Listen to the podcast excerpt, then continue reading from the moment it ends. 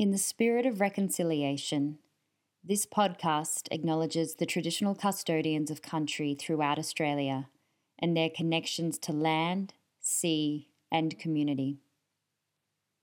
I respectfully acknowledge the people of the Yugambeh language region, the traditional owners of the land on which I am recording today, and I pay my respect to their elders past and present, and extend this respect to all Aboriginal and Torres Strait Islander peoples. Hello, and welcome to the Nature Inspired Podcast. I'm your host, Emma Hawthorne. I'm a budding conservation biologist, performer, and yogi. Through this podcast, I'm going to guide you through the latest environmental topics and studies that are coming through and help simplify it for you so you can find easy ways to connect more with nature and to help save this beautiful planet that we live on. Not only that, but I'm going to show you how connecting with nature can also help support your health and well-being.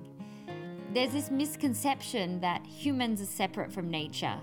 We often see nature as this external thing that lives out there behind that fence or in that national park.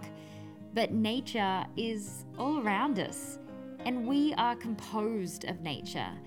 When you think about it, we are approximately 60% water. And we rely on oxygen, air. It's our life force. We eat animals and we eat plants. We literally are what we eat. So why not become more conscious of the natural world around us so we can tune into the natural world that's within us? As Einstein said, look deep into nature and then you will understand everything better.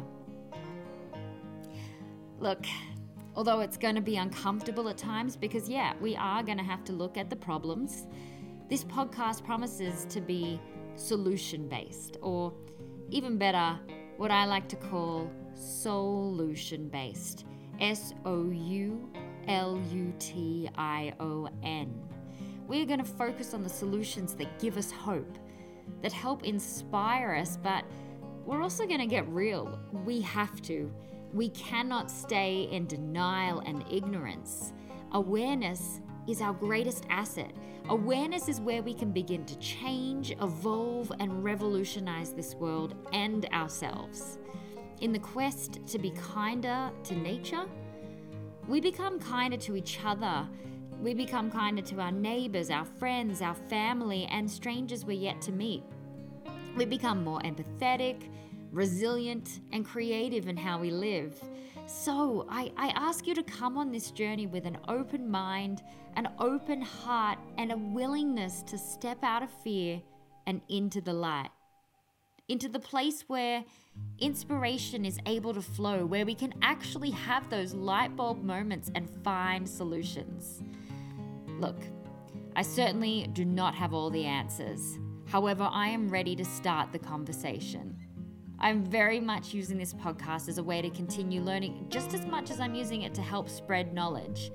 So often, scientific communities and legislative communities keep this information amongst themselves, but I want to be able to share it with everyone. I'm a nerd to my core. I just absolutely love learning. And I'm so excited to go on this journey with you all as we learn more about nature and ourselves. So join me next week on Monday morning when we begin our journey together. We're going to be looking at the International Day of Biological Diversity and dissecting what biological diversity is, what it means to us, why it's important, and how we can both celebrate and support it. I'll see you soon. Have a great week. Bye.